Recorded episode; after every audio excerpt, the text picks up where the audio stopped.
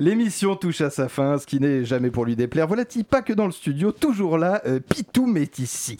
Charismatique comme un porte-manteau, la gouaille d'un premier de la classe martyrisé et la verve d'un moine cystéri... cistériensien. Sincèrement, cistérien suffira. Endormi, tant de qualité que dans un seul bonhomme, c'est quand même pas banal.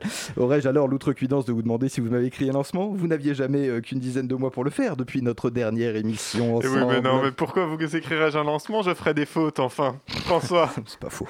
François. François, plus, tard, tu me confieras qu'alors que nous farcions à l'antenne, que tu fronçais intérieurement tes sourcils noirs et impeccablement dessinés à l'aube de ton, de ton front pardon, florissant, car euh, au-delà des anagrammes, euh, il y en a eu trois, je sais que mes vaillantes vannes sur mon vie sont bien vite vaines, car euh, tu as, pour la délicatesse et la subtilité, un attachement ancestral, viscéral, que chaque glissement sémantique, chaque lapsus bien volontaire, chaque grossièreté assumée irrite. À ça blesse ton tympan, hein, tel les couvillons d'un test PCR vaguement consenti.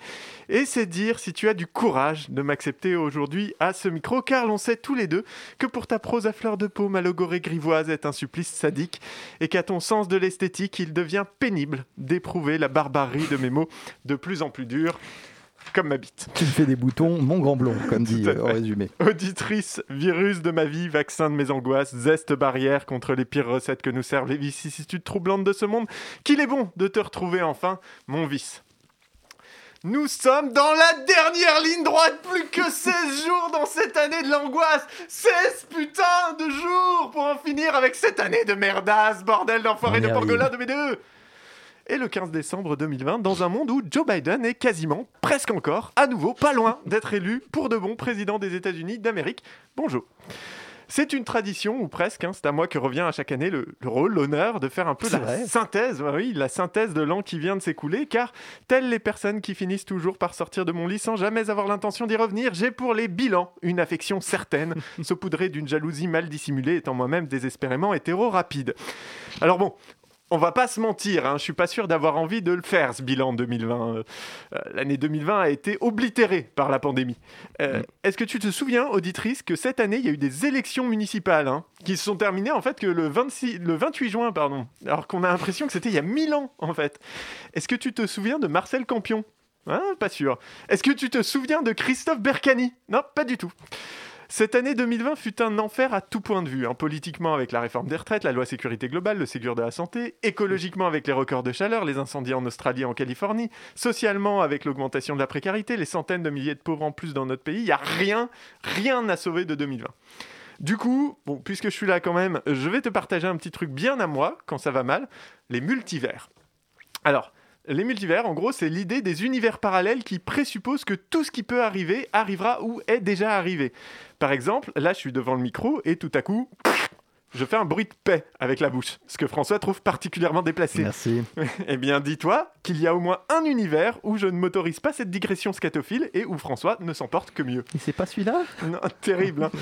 donc faisons donc un petit bilan de l'année 2020 de cet univers, justement, celui-là. Euh, et on va y aller tout de suite avec janvier.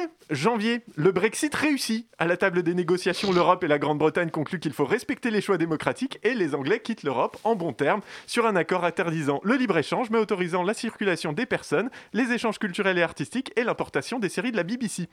Février, Amnesty International relance une campagne de sensibilisation sur le sort des Ouïghours. Les casques bleus sont envoyés en Chine pour superviser le démantèlement des camps. Xi Jinping, pardon, tweet Désolé, j'ai déconné.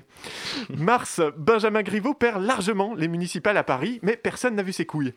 Avril, lancement d'un grand programme mondial carbone neutre qui interdit toute activité financière spéculative sur les entreprises polluantes. On crée une force coercitive mondiale qu'on appelle les COP21. Mais en réponse à ces mesures, le mois de mai décide que non, non, en fait, il sera pas le plus chaud jamais enregistré dans le monde. George Floyd respire. Juin, l'Euro de football se déroule sans sponsor, les joueurs ayant unanimement décidé de faire grève jusqu'à ce que, je cite, on cesse de les utiliser comme les hommes sandwich du grand capital et pour la spoliation des masses laborieuses. Merci à eux d'ailleurs. On, pense à eux. Hein. Juillet, le Japon surprend tout le monde en transformant les Jeux Olympiques en un événement familial de promotion du sport et de la santé. Tout le monde gagne une médaille de la participation. Août, le tourisme à Beyrouth explose, ce qui met en lumière le sort des réfugiés. Le Rojava prend pacifiquement le contrôle de la Syrie. On assiste à la naissance de la plus grande fédération démocratique de l'histoire. Erdogan démissionne. Septembre, Jean-Michel Blanquer meurt lors d'une visite d'école maternelle en s'étouffant avec de la pâte à modeler goût fraise. J'aurais pas duré aussi fort. Octobre, ça, fait, ça nous fait plaisir. Octobre, la Corée du Nord, du Nord pardon, ouvre ses frontières et demande au Rojava comment ça marche leur truc de fédération démocratique. Novembre, Trump tweet Congrats to Joe Biden, the 46th President of the United States. P.S. Joe, I left a chocolate cake in the fridge. Décembre. À l'antenne d'une petite radio locale, un chroniqueur qui ne fait pas de bruit de paix impromptu se félicite pour cette année écoulée. Tout n'est pas rose, hein, mais on a fait des progrès. Le monde va un petit peu moins mal qu'il y a un an.